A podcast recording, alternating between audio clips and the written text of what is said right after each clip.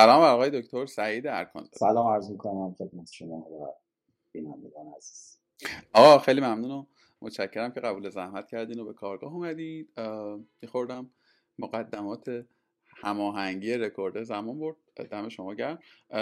من خیلی سریع و در واقع یه راست برم سر اصل موضوع. قبلش فقط یه معرفی خیلی کوتاهی از شما داشته باشیم که آدما بدونن که مخاطب این گفتگو کیه. بعد من سوالات مهمم رو بپرسم.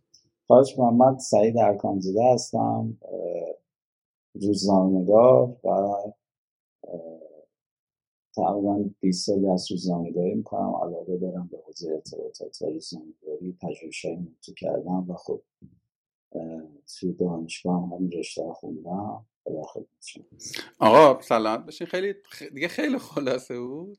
من خورده فقط اضافه بکنم. اونقدری که خودم می‌دونم و شما شما یک مجله تخصص من من از اینجا شما رو شناختم و افتخار آشنایی داریم مجله تخصصی دارین در حوزه روزنامه‌نگاری به اسم بازخورد و که در واقع بله. میشه گفت که فکر می‌کنم الان و در این ایام به جز در واقع جز معدود رسانه هایی که تخصصا رو حوزه رسانه داره کار می‌کنه.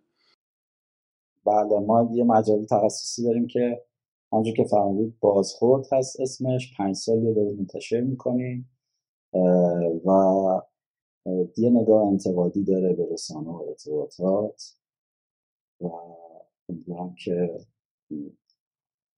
بتونی که کارشو پیش ببرم پایدار باشه ایشال ایشال آقا من وارد قصه شم در مورد این اتفاقات اخیر من, من تجربه زیسته خودم رو عرض می‌کنم. بعد سوالاتم رو زیلش فلا بلاش می‌پرسم توی این دو ماه دو تا اتفاق افتاده به زعم من. یعنی هممون دو تا فرایند رو تجربه کردیم. یکی که یک بسته متنوعی از احساسات رو تجربه کردیم. یعنی یک روزی خشم حد اکثری خوش مثلا غم حد اکثری اینا معانیش هم با هم دیگه خورده فرق می‌کنه. ما خیلی وقت جای هم بزنم استفاده می‌کنیم خشم و غم و عصبانیت و ناراحتی و غیره. این یه بخش قصه بوده که همه چیز دیگه اکستریمش بود به زعم من توی مقاطعی. و هنوز هم ادامه داره. یعنی هنوز هم این مسیر ادامه داره. بخش دومش یک حجم عجیب غریبی از خبره که هر روز ما داریم مصرف می‌کنیم.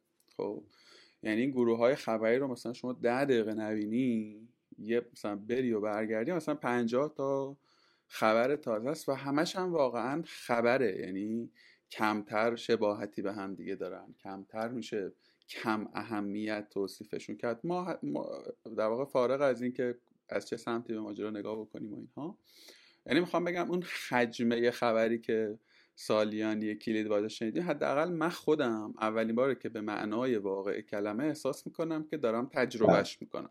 دونی یعنی شما شب که میخوابی صبح که بیدار میشی باز تجربه خودم بگم من یه اضطراب با یک اضطرابی بیدار میشم جدیدن که توی این 7 ساعتی که خوابیدم چه اتفاقاتی افتاده و مثلا یه نیم ساعت زمان دارم که تازه بیام الاین بشم با ساعت و دقیقه که هستیم و از اون به بعد دوباره شکل دنبال.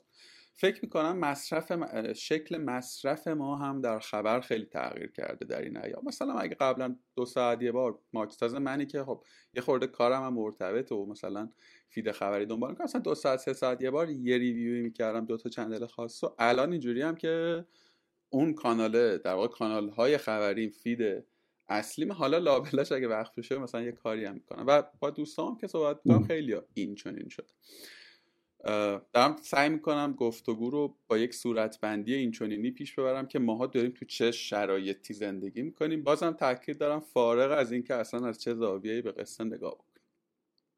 حالا توی این وضعیت باز این نظر منه اگر شما اشتباه می‌کنم لطفا منو تصدیق من احساس می‌کنم که ماها خیلی هم چیز شدیم. خیلی هم شکننده شدیم در یافتن سره از ناسره در لابلای اخباری که دریافت می‌کنیم.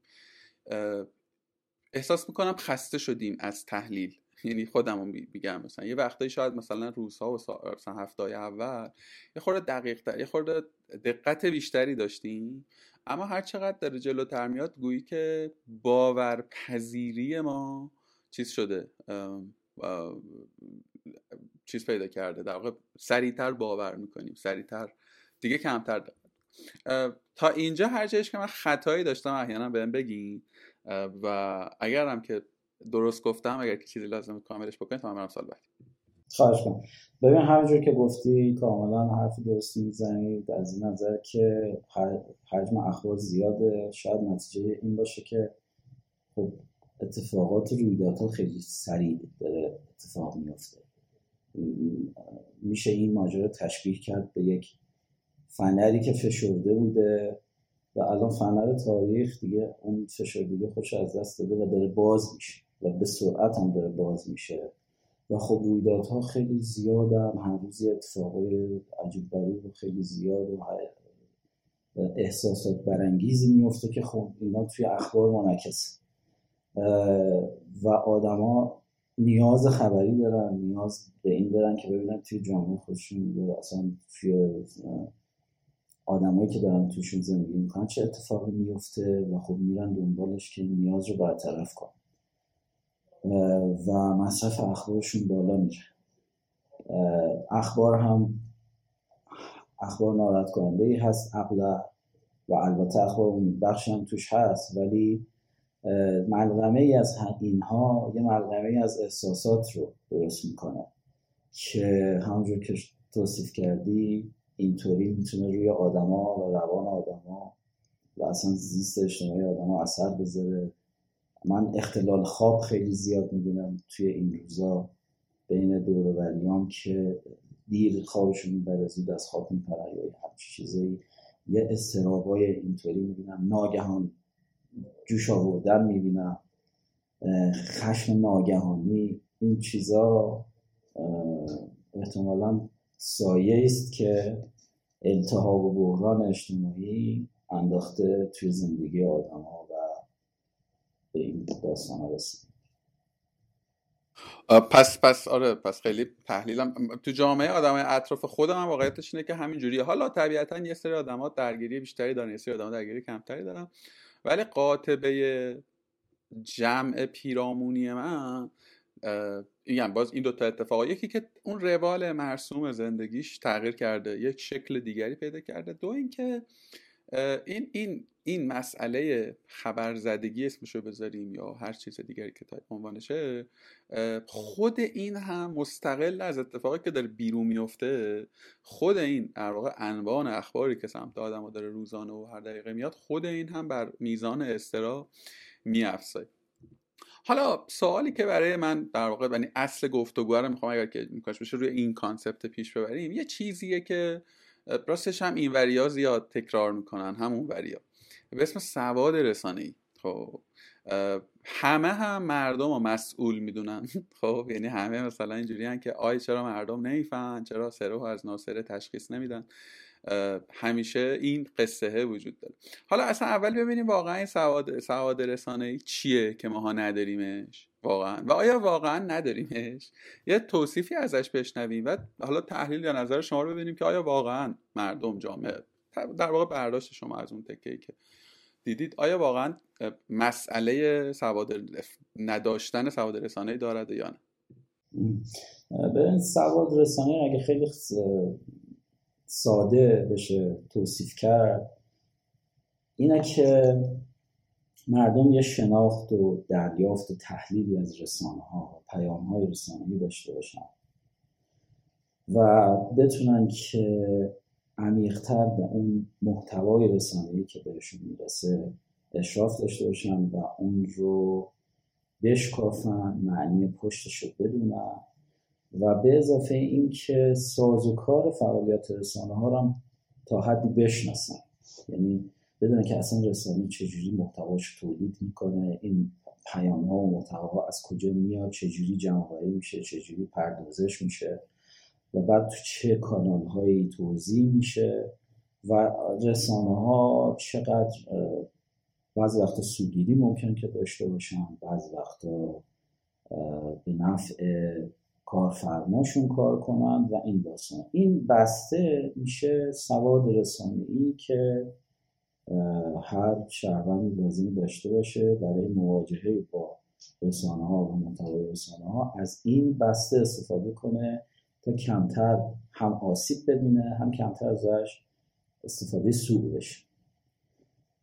این تعریفی که خیلی ساده می‌تونم از سواد رسانی وجود روی این سواله من یه سری نکته دارم. حالا روی با, با, با, فرض در با با در نظر گرفتن این توصیف و این در واقع تعریف شما فکر می‌کنید که واقعا مردم مخاطب آهاد جامعه دچار فقر در سواد رسانه ای والا من تحقیق میدانی و پیمایش و اینای انجام ندادم که ببینم واقعا اینطور هست یا نه. اما به نظرم می‌رسه که تا حد زیادی دست کم مردم ایران که در معرض رسانه ها بودن توی این سالهای مختلف توی دهه چند دهه اخیر و رسانه ها تلاش زیادی کردن که روشون یه تاثیرهایی بزنن که شاید خوشایند مردم نبوده. در واقع این کنش و واکنش رسانه ای که شهروندان و رسانه هایی که خیلی هاشون وابسته به مثلا دولت حاکمیت و اینا بودن این کنش و واکنش باعث شده که اونا به طور تجربی چیزایی رو یاد بگیرن و در واقع یه سواد رسانه تجربی پیدا کنن که خیلی هم وقتی که نگاه بهشون می‌کنیم می‌بینید سواد رسانه بدی هم نیست. به غریزه و به تجربه تونستن یه چیزایی رو دریافت کنن. و از همین ماجرا استفاده می‌کنن در مواجهه با اخباری که دارن. منتها راجع به سواد رسانه توی ایران من یه نکته داشتم که شاید می‌خواستم آخر ماجرا بگم چون الان بحثش هست همین الان بگم.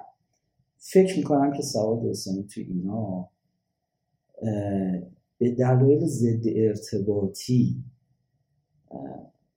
وارد شده و برجسته شده. من فکر می‌کنم سواد رسانی توی ایران کسانی که روش تمرکز می‌کنن و کسانی که بیشتر تبلیغش می‌کنن یا چندان براش همایش می‌زنن و اینها بیش از این که مثلا دنبال آزادی ارتباطات و گردش آزادانه اخبار و این داستان ها باشن بیشتر دنبال این هستن که به مردم بگن مردم حواستون باشه یا به مخاطبان. بگن حواستون باشه. سواد رسانه یعنی که گول رسانه رو نخورید. یعنی یه وجهه منفی از رسانه توی ذهن کاربران و مردم شکل بگیره. که نسبت به خیلی از محتواها شک داشته باشن و در واقع بیشتر من اینجوری فکر می‌کنم شاید دریافت من اینطور است که شاید بعضی بگن اشتباه. از خود سواد رسانه ای استفاده ابزاری میشه. ببینید سواد رسانه یه چیزی است که میگه کاربر حواسش باشه استف... استفاده ازش نشه. یا اینکه وقتی که پیام هایی رو بهتون میدن ممکن از اون پیام ها سوء استفاده بشه من احساس می‌کنم که از خود این سواد رسانه ای که دنبال اینه که سوء استفاده نکنه از پیام های رسانه از خود این سواد رسانه داره سوء استفاده میشه. برای اینکه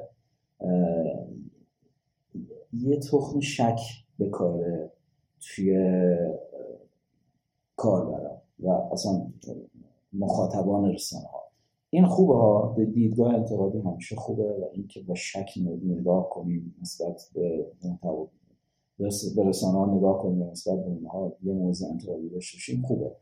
منتها تکرار و تاکید روی این سواد رسانه‌ای با کسانی که متولی این سواد رسانه‌ای هستن تو کشور من احساس می‌کنم که یه اتفاق ضد ارتباطیه. ببین مثلا حالا این خوب شد اینو گفتی من ببین توی ادبیات رسمی ما رسمی منظورم حاکمیتیه. رسانه خارجی مساویست با رسانه معاند. یعنی اینگونه تعبیر شده رسانه که خارج از این جغرافیا باشه این که رسانه معاند هیچ خب؟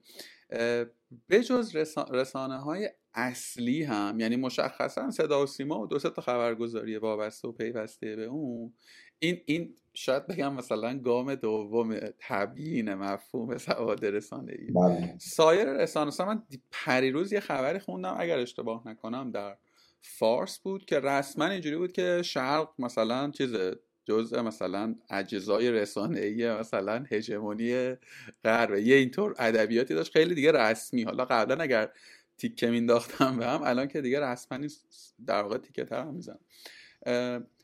خیلی درست میگید شما. آره. یعنی این توست بله.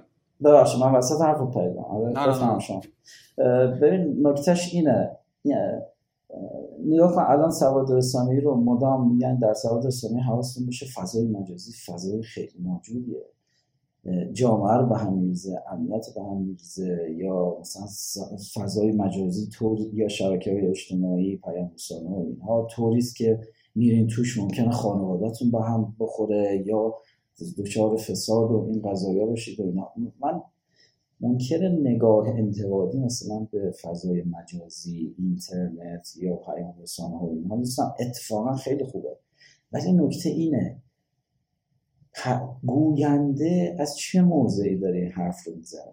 از موضع خیرخواهی که خب یه فضای مجازی داریم بیایم این فضای مجازی رو سالمتر بکنیم یا نه از موضع اینکه ما این سواد رسانه رو بندازیم وسط که بتونیم اون اینترنت رو محدودتر بکنیم یا فضای مجازی رو بیشتر ببندیم. خب اگر از این ماجرا از این موضوع شما بخواید صحبت کنیم سواد رسانه یه استفاده ابزاری ازش شده بابت مقاصد غیر ارتباطی. و من احساس می‌کنم که بحث سواد رسانی توی کشور از این موضع داره پیش میره و مطرح شده. واقعا هم این کار کرده رو داشته؟ یعنی این کار کرد رو داشته تا الان؟ بذار اینجوری بپرسم. من توی خانواده مذهبی چشم به جهان گشودم که پدر مادرم هنوز های معتقد متشرعی هم ولی احساس نمی کنم که حتی این گفتمانه و اتفاقا چنل اصلی مصرف خبرشون هم تا پیش از این دو ماه همین چنل های رسمی بوده اخبار صدا و سیما.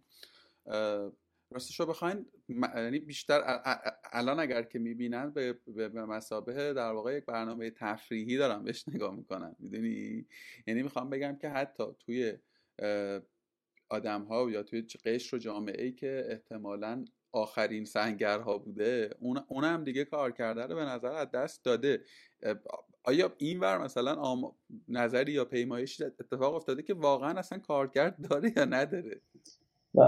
برای همینه که میگم مردم ایران و مخاطبان ایرانی به طور تجربی و غریزی به یه سواد رسانه‌ای دست پیدا کردن که اون سواد رسانه‌ای بهشون اتفاقا کمک می‌کنه. که وقتی مثل همین پدر و مادر شما وقتی که مواجه میشن با یه پیام که دیگه بیمعنیه بیمعنی بودن اون قضیه رو بفهمن متوجه بشن کامل و مراقبت کنن که روشون اثر نذاره. نمی‌دونم پیمایش اگه شده من حتما هم شده من خبر ندارم. ولی ببینید نکته اینه که اصلا در کل فضای ارتباطات این اتفاق افتاده در ایران. به نظر می‌رسه کسانی که دارن موضع رسمی رو از کانال های رسمی ترویج می‌کنن و منتشر می‌کنن بعضی وقتا به نظر می‌رسه که دیگه اصلا به اثرگذاریش فکر نمی‌کنن. مثل مثل آدم های وسواسی که فقط برای راحت شدن ذهن و روان یه کاری رو مدام تکرار تکرار تکرار می‌کنن به نظر مثل اونا فقط یه کاری دارن تکرار می‌کنن بدون که دیگه خیلی فکر کنن که این آیا اثر می‌ذاره یا نه. یا حتی اگر به اثر گذارشن دارن فکر کنن به یک قشر خاصی که بهشون وفادار و نزدیکه و اثرگذاری به روی اون قشر خاص نگاه می‌کنن. نه اثرگذاری رو عمومی یا همه من احساس می‌کنم که حالا اصلا یه دقیقه بیایم دستگاه رسانه‌ای رسمی رو بگذاریم کنار. از این ورم میشه به قصه نگاه کرد دیگه. یعنی اصلا من میگم که خود حالا واقعا هم می‌خوام نمی‌دونم مثلا رسانه های غیر رو هم شاید خیلی مثلا رسانه درستی نشه توصیف کرد. نقد طبیعتا بهشون وجود داره. یعنی می‌دونی من احساس می‌کنم که ما وسط یک فضای گیر کردیم خب؟ ما گیر افتادیم. ما گیر افتادیم واقعا ما گیر افتادیم. حالا شما این گیر افتادگی رو چجوری توصیفش می‌کنید قبل اینکه من بگم؟ ببین ما ببینید چجوری گیر افتادیم؟ به نظر ما ما ما مخاطب ما نیاز به یه نیازی داره یه نیاز خبری داره الان توی مملکتش چه خبره؟ الان مثلا دو سه ماهه همه چیز به هم ریخته. چی بود؟ مثلا از منشأ قضیه چه اتفاقی افتاد؟ بعد روند چجوری رو همین الان ما مثلا اقتصادمون در چه وضعیتیه؟ مثلا معترضان کیا هستن؟ اصلا معترضان چی دارن میگن؟ از اون طرف مثلا اونایی که حامی هستن چی دارن میگن؟ این شال این این جدال و اینها چه وضعیتی داره؟ یکی بیاد برای توصیف کنه. این نیاز مخاطب حالا با همه اجزاش همه جزئیات و اینا. هر روز هم یه اتفاقی میفته نیاز مخاطب بیشتر بیشتر میشه که خب برای اون اتفاق به من خبر بدونیم که چی هست این نیاز مخاطب به دلایلی برآورده نمیشه. یکی از دلایل مهمش هم اینه که ما روزنامه‌نگاری حرفه‌ای رو بسیار بسیار تضعیف کردیم توی این کشور. و از مثلا 20 سال 25 سال پیش فرض کنید که مثلا ما سال 79 کلی روزنامه توقیف کردیم. ما که میگم که ما که نه ازرات و سیستم. آره. خب این روزنامه توقیف کردیم. مدام برخورد با روزنامه‌نگاران اتفاق افتاده و یک صدای مستقل روزنامه‌نگارانه توی کشور نشد که درست پا بگیره. خیلی صدا ضعیفه. خب بقیه رسانه ها چجوری هستن؟ تقریبا همه خبرگزاری ها وابسته هستن به نهادهای عمومی یا دولت. صدا سیمایی داریم که یک رسانه انحصاری است و هیچ رقیبی نمی‌تونه برای صدا سیما تشکیل بشه و تاسیس بشه و کار خودش پیش ببره. تنها صداهایی که می‌تونن روزنامه‌نگاری مستقل توش شنیده بشه مثلا وبسایت های خبری هست و نه خبرگزاری ها و یه سری روزنامه ها اغلب روزنامه های بزرگ هم که باز وابسته هستن به نهادهای عمومی. خب، مثلا ما چند تا روزنامه با تیراژ محدود داریم که حالا این روزنامه اخیرا هم اومدن توی شبکه اجتماعی و اینا فعال شدن که خب باز جای خورسندی داره. می‌بینید که توی کل این نظام رسانه ما یه بخش اندکی هست که یک صدای مستقل رو می‌تونه انعکاس بده. همین صدای مستقل منعکس شدن که کل محدودیت توش هست. ما دو نفر رو داریم خانم ها نیلفر حامدی و الهه محمدی که می‌خواستن یه گزارش ساده بگیرن از اتفاقایی که در روزمره افتاده و باشون برخورده خیلی شدید شده و اتهامات زیادی هم بهشون زده شده. و همینطور سایر روزنامه نگارانی که الان باشون برخورد شده. و به همین ترتیب یک رویه ترس خورده از بقیه روزنامه‌نگاری که باشون برخورد نشده. ولی خب می‌دونن که اگر از یک خطی جلوتر برن اون برخورد براشون اتفاق خواهد افتاد. خب ما چجوری می‌خوایم نیاز مخاطب رو برطرف کنیم؟ با روزنامه‌نگاری مستقل که نمی‌تونیم نیاز مخاطب رو برطرف کنیم. رسانه هایی که وابسته به نهادهای عمومی هستن هم که اصلا یک داستان طور دیگری می‌بینن. و چنان ادبیاتی به کار می‌برن که اصلا برخورنده است برای مخاطب عموم مخاطب اصلا مخاطب نمی‌خواد بره طرفشون. برای اینکه اگه بره طرفشون اولا فوشه که دارن بهش میدن رو باید تحمل کنه. در این فضا نیاز مخاطب برطرف نمیشه. نیاز مخاطب رو چه کسانی می‌تونن برطرف کنن؟ رسانه هایی که جایگزین این رسانه های رسمی و رسانه های حرفه میشن. شبکه های اجتماعی اکانت های فردی شبکه های اجتماعی و رسانه های خارج از ایران هستن. دسترسیشون محدوده و حالا من دیگه قضاوت نمی کنم الان نیت خانی در واقع نمی کنم که خب حالا این رسانه ها آیا به جایی وابسته هستن به کشوری نهادی فلان اونا کار ندارم دوستانی که متولی سواد رسانه در ایران هستن بعضی کافی اونا رو روشن کردن که چی هستن. دیگه باید تکرار نکن. خب در این فضا مخاطب یه نیازی داره دیگه. نیازش هم باید به هر ترتیبی شده برطرف کنه. میره سراغ همین رسانه های اجتماعی که حرفه ای نیستن. حرفه ای نیستن یعنی چی؟ یعنی درستی سنجی اخبار و اطلاعات رو نمی کنن شایعات رو ممکن که گسترش بدن. ممکن که توی محتواشون سوگیری داشته باشن و همین اتفاق بیفته. توی این وسط مخاطب اصلا گیر افتاده. یه سری رسانه هستن با بودجه خیلی بزرگ که اصلا نیازش رو برطرف نمی‌کنن. اصلا نیازش رو انکار می‌کنن. اصلا خود مخاطب رو انکار می‌کنن. مثلا مخاطب وجود نداره. از نظر ما مخاطب مثلا اون چند درصدی هستن که ما براشون محتوا تولید می‌کنن و خیلی هم خوشش میاد. اونجا گیر افتاده و یه سری رسانه هایی که این و اصول حرفه‌ای رعایت نمی‌کنن. مثل خیلی از کارهایی که مثلا ما مریض میشیم نه بیمه تکمیلی به کمک ما میاد نه بیمه آسان کمک میاد میاد. بعد خودمون گلیم رو از آب بکشیم بیرون. یا وقتی که بچه همون میفرستیم مدرسه خیلی چیزا بهش یاد نمیده. هی باید با ابزارهای جایگزین مثل کلاس خصوصی و فلان و اینا اون ماجراها رو حل کنیم. گویا مخاطب توی کشور ما هم یه گرفتاری داره کسی هم دنبالش نیست این گرفتاری رو نیازش حل کنه. بازم باید خودش گلیم خودش از آب بکشه بیرون. دیگه همین که این مخاطب تونسته در این اوضاع یه نیمچه سواد رسانه تجربی هم پیدا کنه که تا حدی حالا سر از ناصر تشخیص بده باید واقعا ازش متشکرم باشیم. نه اینکه حالا با یه سری کنفرانسی سواد رسانه بزنیم تو سرش بگیم که آقا تو سواد رسانه نداری این حرفا چی؟ این حرف که ما می‌زنیم قبول. این دیگه واقعا بی‌انصافی به نظر می‌رسه به مخاطب.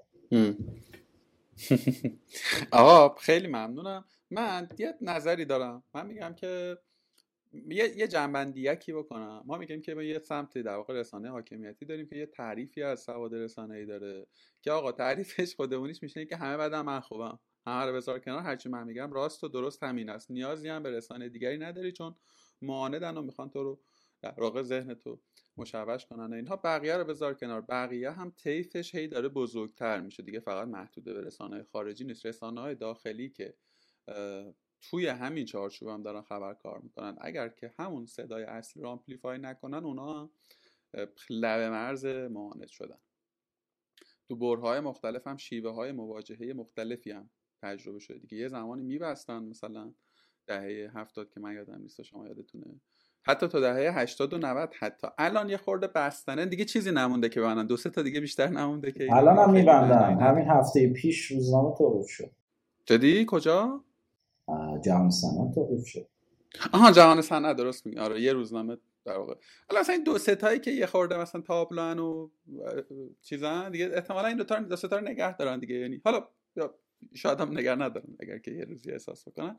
می‌خوام بگم که در نهایت توصیف حاکمیتی اینه این ورق قسم یه سرس یک طیفی از رسانه ها به واسطه نبود چند صدایی و رسانهگری حرفه‌ای پدید آمدن که هر کدومشون یک شهر حالی دارن یه در واقع عقبه ای دارن و ام صفت ندیم اندازه ندیم. برخیشون هم حرفه‌ای عمل نمی‌کنن و آدم ها به قول شما و همه گرفتار آمدن میان این دو طیف.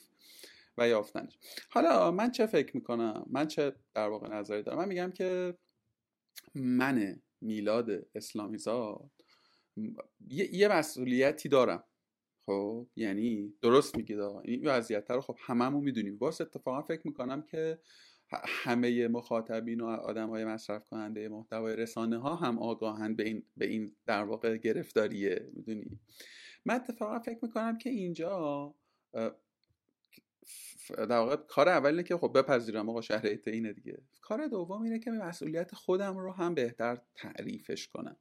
من فکر می‌کنم که الان من اتفاقا نیاز بیشتری دارم به این که حالا کلید واژش نمی‌دونم سواد رسانه ای جنگ روایت هم جدیدن از این کلید واژه‌ای که خیلی پررنگ شده و زیاد استفاده میشه. من میگم آقا من من میلاد اسلامی صبح که بیدار میشم میشینم پشت توییتر و تلگرام و در واقع رسانه های اجتماعی معاند یه, یه تسکی باید برای خودم مفروض داشته باشم که آقا هر چیزی که دارم می‌خونم خب حتی اگر که خوشایندم هم باشه یعنی موضع نگارنده اون خبر موضع نگارنده اون محتوا نزدیک باشه به مواضع من پیش‌فرضم تایید نباشه. پیش‌فرضم در واقع موافقت باهاش نباشه.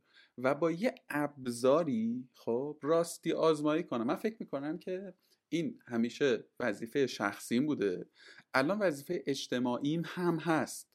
یعنی اگر که آقای ایکس یه چیزی توییت بکنه که منم خوشم بیاد و خشم منم بر بیاشوب و احساس بکنم خوبه که دوستان ببینم. ولی با روش یه در واقع دقتی نکنم و بعد انتشارش نه این در واقع ظلمی به خودم کردم و یه ظلمی سوالش کنم این چیزی که عرض کردم. و آقا وظیفه من چیه؟ من شهروند بی سواد رسانه ای که توی درم سوشال دارم میچرخم و اون خشم و عصبانیت و همه اینا که گفتم و دارم. آقا من تسک من چیه؟ وظیفه من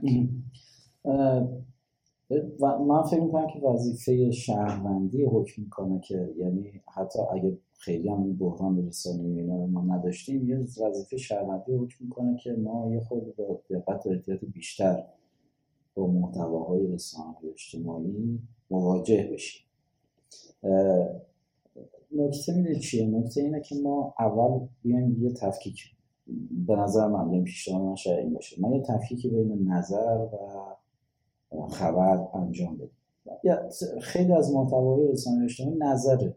یعنی میگه که مثلا اه چه چیزی بی خودی مثلا فلانی خیلی عقلش نمی‌رسه. فلان همه این داستان. خب اینا خب مشکل نداره. یعنی میشه که بهش واکنش نشون داد نداد.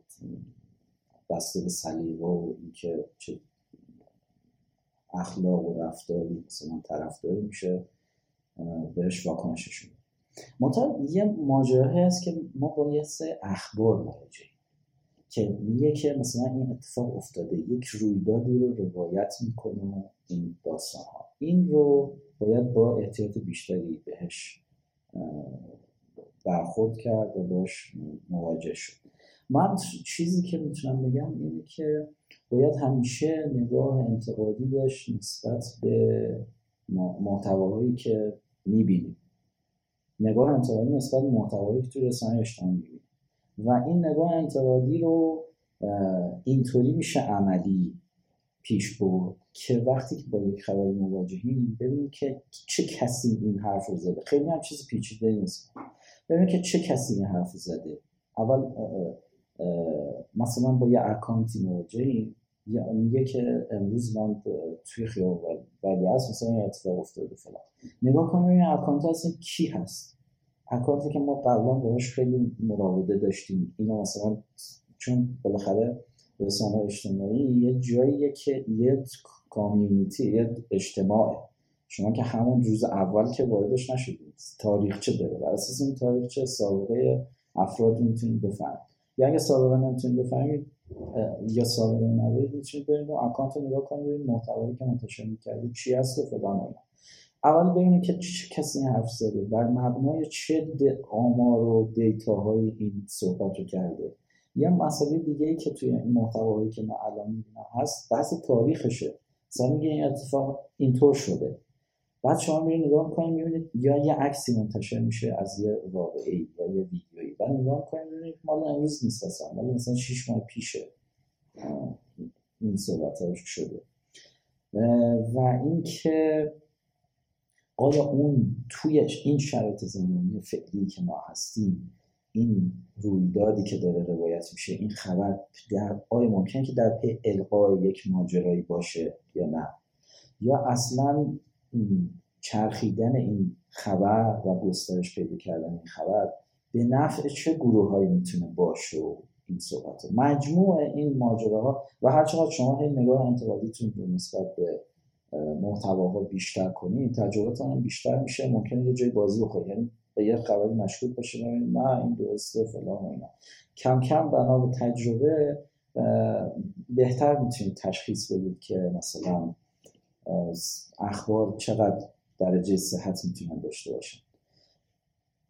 این کاریه که برای خودتون می‌تونید انجام بدید و بعد یه نکته دیگه اون می‌رسیم به اون وظیفه شهروندی و وظیفه اجتماعی که گفتید وقتی که به یک وقت مخصوصا تو شرایط بحران اگر اطمینان نداریم به صحت یک ماجرا ما بهتره که اون ماجرا رو منتشر نکنیم. یعنی نیایم توی حلقه انتشار یک محتوا.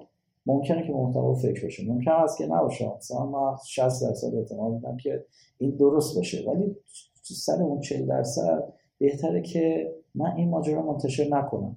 یعنی مسکوتش بذارم. مسکوت گذاشتن اخبار جدی خیلی بهتره و خیلی نفعش بیشتره تا اینکه بگیم خب حالا مثلا 60 درصد احتمال این درست باشه. ملت بفهمن دیگه.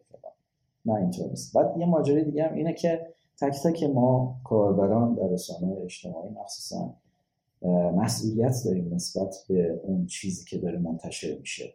نمی‌تونیم بگیم که خب حالا اینو که فلانی نوشته من فقط یه ریتویتش کنم. به اندازه اون ریتویت شما مسئولی در انتشار اون اخبار جدید.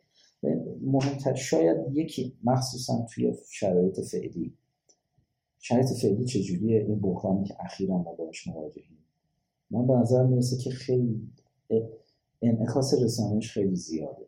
یعنی هم اونایی که دارن جامعه رو پیش می‌برن تا به یه هدفی به یه تغییری برسن خیلی از رسانه استفاده می‌کنن و هم این دوستانی که مقابله می‌کنن با اون تغییر فکر می‌کنن که خب ما اگر تو رسانه ماجرا رو جمع کنیم دیگه کلا ماجرا جمع شد و اینا در صورتی که مسئله خیلی ریشیده از این حرف می‌خوام بگم که در عرصه رسانه خیلی بازی شدید و بحران زیاد و اینهاست و از رسانه استفاده زیاد میشه. در این شرایط شاید یکی از مهمترین وظیفه های شهروندی من باشه که حلقه اخبار جعلی رو بشکنیم شکوندن حلقه اخبار جعلی هم می‌تونه با نگاه انتقادی داشتن نسبت به خبرهایی که در روز ما می‌بینیم توی شبکه ها باشه.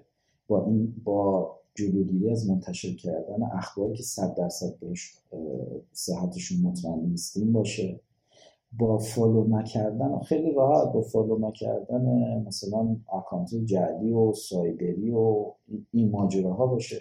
یعنی همه اینها یه سری وظیفه های شهروندی که وقتی توی بحران ها می‌خوایم همه همه خیلی از آدم ها نگم همه خیلی از آدم دارن فکر می‌کنن خب تو این اوضاع ما چیکار کنیم؟ ما چه کمکی از دستمون برمیاد؟ ما چقدر می‌تونیم برداریم خب تو اون سایبری رو فالو نکن. این خیلی قدم بزرگی اگه دنبال قدم.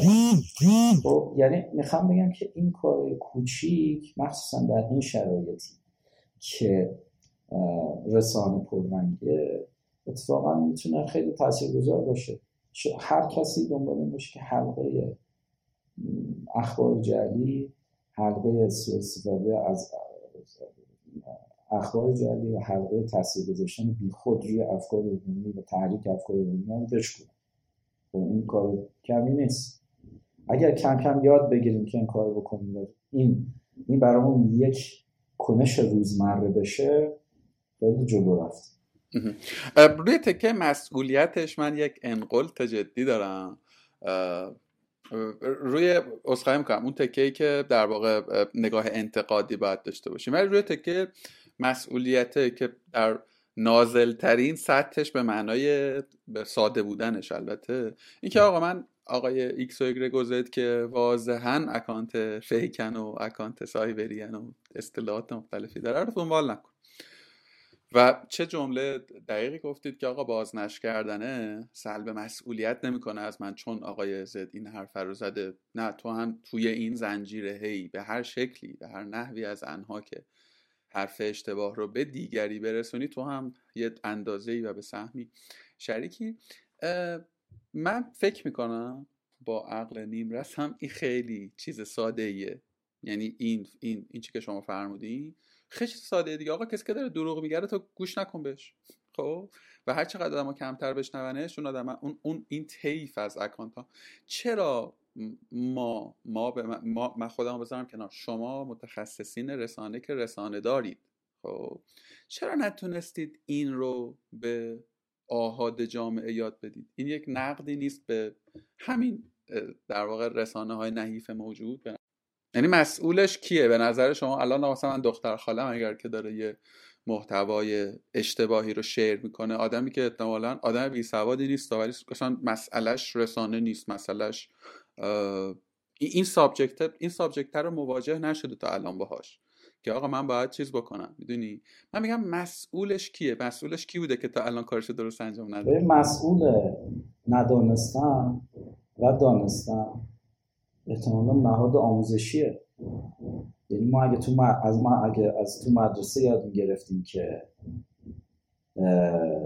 سواد رسانه چیست رسانه های نوین چی هستن و به ما یاد می‌دادن که خب در برخورد به رسانه های جایگزین رسانه ها شبکه های اجتماعی باید واقعا چه کرد به اینجا نمی‌رسیدیم. منتها مسئله می‌دونی چیه؟ مسئله که اون مدرسه که مسئول آموزشه یه حیولایی درست کرده از رسانه اجتماعی که اصلا رسانه اصلا یه کتابی منتشر کردن کتاب درسی سواد رسانه است. می‌دونی وقت خب وقتی که می‌دونی مشکل ما چیه؟ حالا بازم بحث دراز دامن میشه ببخشید ولی کلی از این گرفتاری هایی که ما داریم مسئولش مدرسه است. تو مدرسه به ما یاد می‌داد باید یاد می‌دادن که چطور با هم گفتگو کنیم.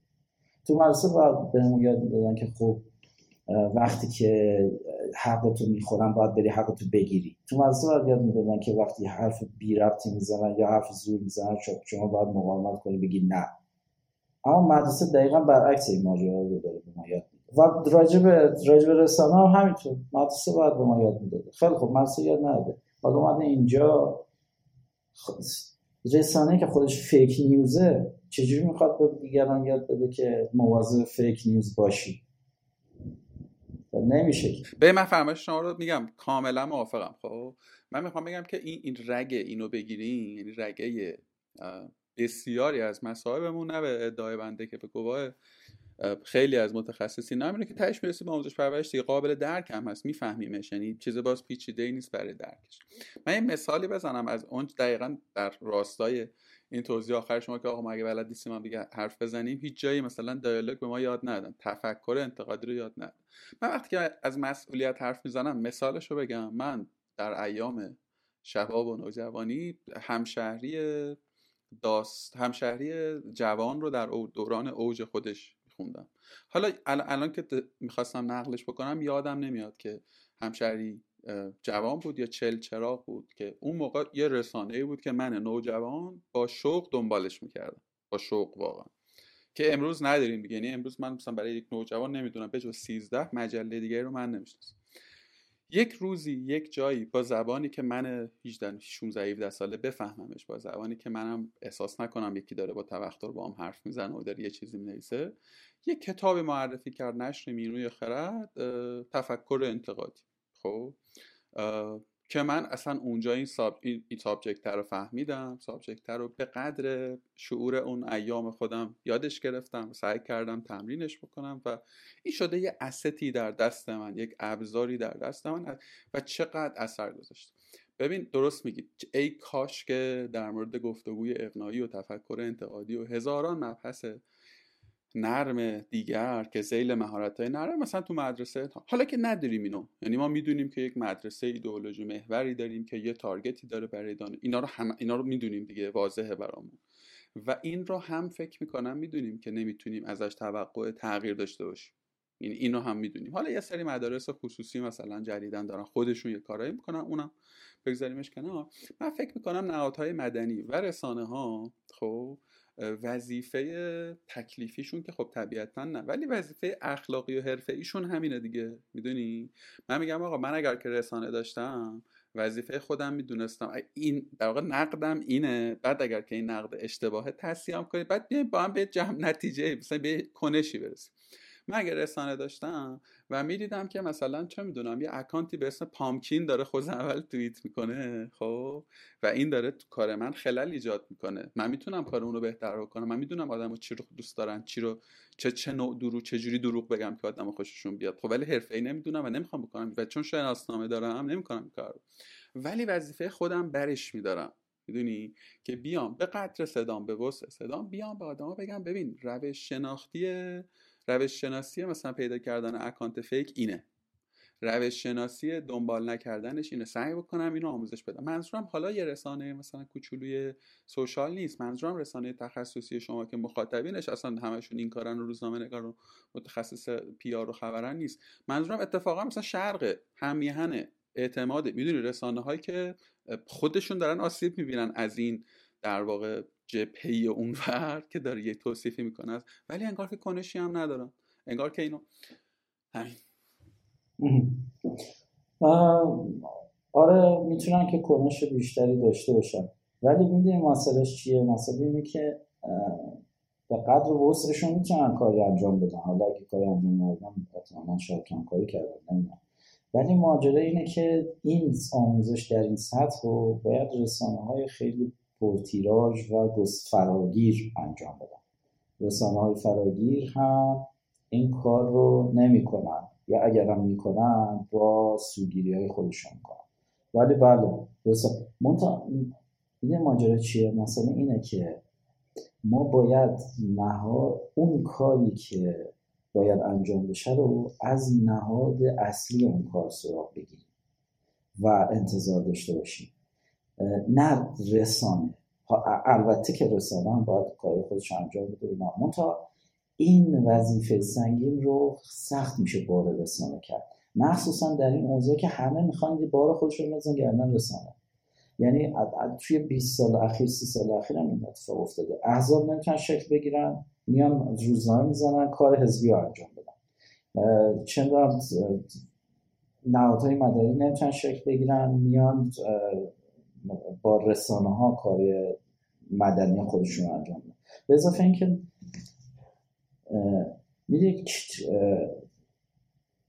اینو می‌خوام بگم. رس... الان چرا با روزنامه ها کاری ندارن خیلی به دست خوشون نمیشه چون روزنامه بی اثر شده. اگر شما هر رسانه که تأثیر گذار باشه رو بتونی نگاه کنی و رصد کنی می‌بینی که باشه برخوردی اتفاق میفته الان اگر با روزنامه ها برخوردی نمیشه دلیلش نیست که مثلا شل گرفته شده. دلیلش اینه که روزنامه بی اثره یا کم اثره. خب حالا این چرا گفتم؟ می‌خوام بگم که محمد قوچانی یه نکته گفته برنامه شیوه و خیلی درست و خیلی غمگین بود. می‌گفت الان انقدری که ما به عنوان رسانه چی های اصلاح طلب داریم فوش می‌خوریم جریان حاکم داره فوش نمی‌خوره و خیلی خیلی معنا داشت این این گزاره این جمله درست. ببخش من حرفتون بله نخواهش من اونم خب البته اونم از سواد رسانه تجربی مخاطبه. یعنی دیگه مخاطب گذر کرده از صدا سیما. اصلا انتظاری دیگه نداره از اون رسانه. ولی از روزنامه اصلاح طلب انتظار داره که یه چیزایی رو بگه. وقتی که خب کمکاری انجام بده حالا فشار هم روش هست. نمی‌خوام بگیم که مثلا اون کاری ازش برمیاد و نمی‌کنه. وقتی که کاری ازش برمیاد کیلومترها فاصله داره با انتظار مخاطب. خب معلومه که یه همچین انتقادایی هم ازش بشه از حالا اون حرفی که زدم بابت این بود که الان اصلا این رسانه هایی که نام می‌بری که وظیفه ای برگردنشون هست و اینا اثرگذاری خاصی ندارن. یعنی اون وظیفه روشنگری در مورد سواد رسانه‌ای رو هم اگه بخواه انجام بدن اثر زیادی نداره. ولی حالا میشه انجام. نهادهای مدنی که گفته که اصلا کلا نهادهای مدنی نهاد مدنی تاثیر تقریبا نداریم. چون که گویا سیاست اینه که با هر جور تشکیلاتی برخورد بشه و این نهادهای میانجی حذف شدن و اتفاقا یکی از بحرانهایی که ما الان تو این دو سال اخیر داریم اینه که نهادهای مدنی میانجی خیلی کم وجود دارن که نمایندگی کنن خواسته ها رو. و بنابراین خواسته ها همینجوری با خشم و غضب خیلی زیادی رو هوا میمونه. اینه که اونا هم وجود ندارن که بخوان کاری انجام بدن یا مثلا آره دیگه اون نگاه امنیتی غالب شد دیگه. خیلی از حتی مؤسسات خیریه که یه لایه کنشمندی در واقع مدیریت شده تری دارن نسبت به انجیو ها رو هم باشون برخورد شد و می‌فهمم اتفاقا با علم به اینکه نهادهای مدنی اونم به شدت تصدیف شده اند نقش رسانه رو پررنگ تر کردم. اینو به عنوان آخرین جمله بگم. باز هم فرمایش شما کامل درسته و منم موافقم باش که درست میگین. شاید زور همه رسانه های مثلا مستقل ما اندازه یه آیتم ثابت توی شبکه مثلا هفت صدا سیما هم نباشه. خب اندازه دو ساعت تدریس در کلاس مثلا پایه پنجم هم نباشه. کاملا موافق تا منی که یه خورده چیزم دیگه یه خورده اهل عملم. خب یعنی فکر می‌کنم که حالا شاید خود اینم یه کنشی باشه ها. بیایم بیایم این, این تبدیلش بکنیم که آقا آقای آموزش پرورش این کار رو بکن. ولی ولی با یک صدای بلندتری. ولی من اینجوری که خب حالا اگه اون داره نمی‌کنه اون اصلا استراتژیش یه چیز دیگه ایه می‌دونی؟ استراتژی آموزش تو مملکت. می‌دونیم که یه سمت دیگه ایه challenge یه چیزای دیگه ایه منم اینجا بیکار نشینم فقط نگاه کنم. منی که مثلا یک رسانه ای دارم خب. من شهروند یه یه subject دیگه ایم نمی‌دونم. شاید من دارم چیز شاید خیلی دارم خیلی دارم سانتیمانتال احساس می‌کنم دارم نگاه می‌کنم. می‌دونی؟ نه کاملا درست میگی. نه از قضا من حالا اینو بگم میگی سانتیمانتال و احساسات و رومانتیسم این داستان ها جنبش های اجتماعی و حرکت اجتماعی نیاز به رومانتیسم دارن. حالا اونا که کار ندارم اینا می‌خوام بگم. تا همینجا هم با همه این اوضاع ناجوری که ما داشتیم و این نهادهای فشل اینا تا همینجا هم که ما رسیدیم همین خورده کنش ها و همین کارهای مدنی و مقاومت ها اینا ما اینجا رسیده و اون قطره ها جمع شدن و حالا یه رودخونه باریکی شده و کار رو تا اینجا رسیده ما خیلی می‌تونستیم عقبتر عقبتر باشیم اگر مقاومت های وجود نداشت در عرصه های مختلف جامعه. بنابراین اصلا این کنش ها هر چقدر که کوچیک باشه بی اثر نیست. اتفاقا خوبه. اصلا کنش کنش اجتماعی و کنش مدنی خوبیش همینه. کنش هم امید میاره هم یه جور تشکیلات ممکنه با خودش همراه بیاره هم جلو رفتن جامعه از همه اینا خوبه. و من پیشنهادم اینه با به رقم همه این کاستی که در نهاد آموزش و رسانه ها اینا وجود داره ما یه شهروندی هستیم یه اکانتی مثلا ممکن داشته توی رسانه اجتماعی. خب بیاشین فکر کنیم ببینیم که خب الان اوضاع اخبار جعلی و این شایعات و اینها توی کشور خیلی اوضاع خرابی هست و اینا فراگیرن. من چیکار می‌تونم بکنم؟ همون که اون بزرگ بزرگ مرد گفت هر کسی یه قدم بیاد جلوتر خیلی خوب. حالا ما که کار خیلی خاص ما که نمی‌تونیم بریم آموزش پرورش رو متحول کنیم. ولی می‌تونیم که مثلا توی اکانت خودمون این حلقه انتشار اخبار جدید رو بشکنیم که. می‌تونیم که مثلا آدم هایی که مقرض هستن رو جلوی سو استفادهشون رو بگیریم. کار خاصی هم نمی‌خوایم بکنیم که. یکی رو آنفالو می‌کنی یکی رو نادیده می‌گیری یه کامنتی رو که بر اثر هیجانی که ممکنه بهت وارد بشه می‌خوای بذاری نمی‌ذاری. یه خورده خشتن داری می‌کنی این این کارا کار بدی هم نیست. یعنی کار خیلی کوچیکی هم نیست و ممکنه که خیلی وقتا اثرگذار باشه. یعنی در یک لحظه تاریخی که همه هیجان زدن و فلان و اینا اگه کلی از اکانتا یا فعالان رسانه های اجتماعی که ممکن اثرگذار باشن یه خورده خیشتنداری کنن و حواسشون به ماجرا باشه ممکنه که مثلا یه واقعی تلخ رقم زده نشه یا یه انحراف اجتماعی پیش نیاد. می‌تونه این اتفاق بیفته. خود این کنش کوچکه اگر بدله به یک جریان بشه که تا الان نشده. یعنی خیلی ها در مورد شناسایی اکانت های فیک و اینا حرف زدن ولی میگم بدله به کنش نشده و شوربختانه وقتایی مثلا بازنشر محتوای اشتباه مثلا سمت سلبریتی ها هم میره که اونجا دیگه اصلا دیگه واقعا نمیشه جمعش کرد. شاید واقعا یه کنش همین الان مثلا به ذهنم خطور کرد. و حداقل مثلا این 500 تا هزار تا سلبریتی که داریم و یه جا جمع کنه مثلا آدم یه چیزی به می‌دونی واقعا شاید خنده دار به نظر برسه ولی خود همینا بعد آسیب می‌زنن دیگه. یعنی یکی یکی مثلا چه می‌دونم حالا اسم بریم فلان سلبریتی که الانم خیلی به نامه یه خبر اشتباهی منتشر کرده. و خود این شده مستمسکی برای کوبیدن خود او و یک جریانی. می‌دونی؟ و این محصولش میشه افسردگی. محصولش میشه آدم ها خب یه خورده ناامیدی یه خورده.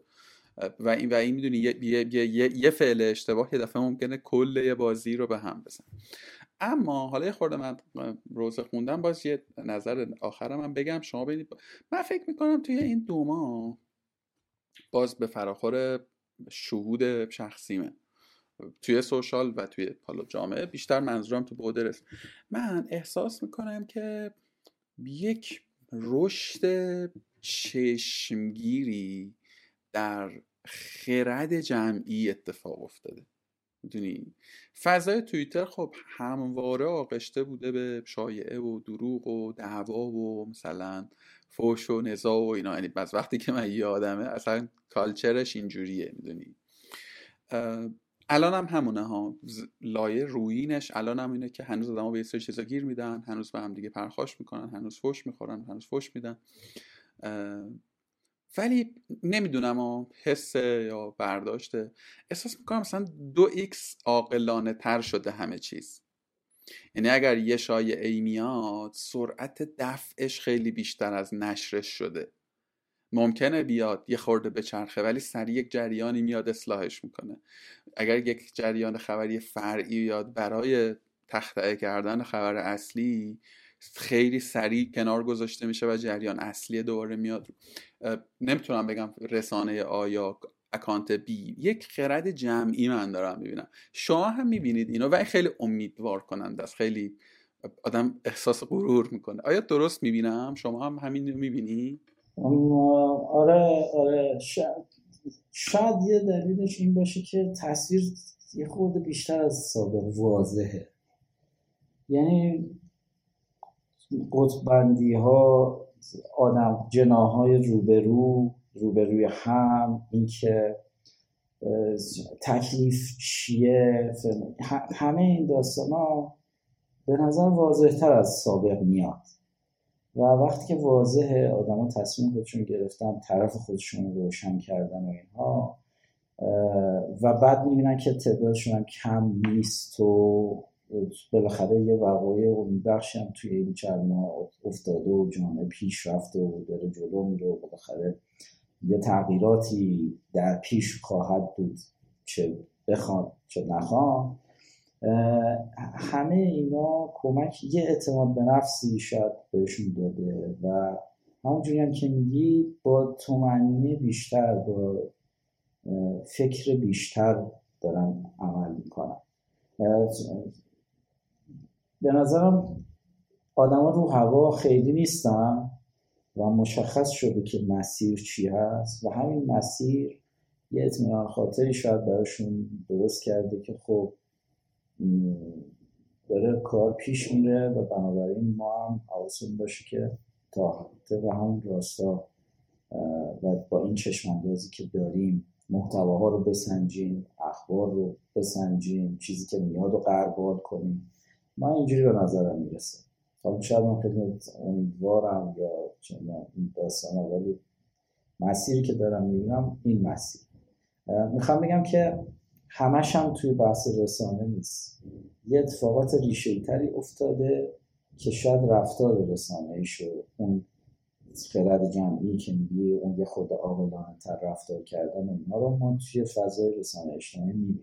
چه بسا که وقتی شما تو خیابونم را میری همون آقلانه رفتار کردن احتیاط اما جسارت این ماجراها رو اونجا هم می‌بینی یعنی فقط توی حوزه رسانه نیست. و زیبایی و چقدر من این روزها در سطح شهر واقعا نمادهای زیبایی زیبایی شناسانه می‌بینم می‌دونی؟ از شکل مناسبت آدم ها با هم دیگه می‌دونی؟ شکل به در سکوت ساپورتیو بودن در بی کنشی بی عملی کنش داشتن. خیلی خیلی. فقط من خیلی راست رو امیدوارم که یه جامعه شناسی این روزها بیاد یعنی مشغول به مستندسازی این این زیست جمعی ما باشه. چون به نظرم اصلا نمی‌دونم. خیلی خوشحالم که توی این برهه زمان دارم زندگی می‌کنم و یه سری چیزها رو دارم می‌بینم و تجربه می‌کنم. خلاصه که این شکلی. آقا من بسیار لذت بردم از این گفتگو. خیلی برام در واقع خوشایند و خورسند کننده بود. چیزی هست که من به نظر شما باید میپرسیدم و یادم رفته باشه یا موضوعی هست که فکر کنید لازم اضافه بکنید به این گفتگو؟ نه من سوالایی هم که قبل از این ماجرا محور فرستاده بود تقریبا فکر کنم راجبش همش صحبت کردیم. آره منم فکر کنم که در مورد همه صحبت کردیم و خیلی هم موجود شد. خیلی از شما ممنونم که وقت گذاشتین. ایشالله که تو زمان و شرایط دیگری با دل آرامتری دوباره فرصت داشته گپ بزن انشالله ارادت روزهای خوب می‌رسه و توی اون روزا در خدمت هست. ارادتمند آقا خیلی ممنون از شما. وقتتون بخیر باشه. خسته نباشید خدا خدا, خدا.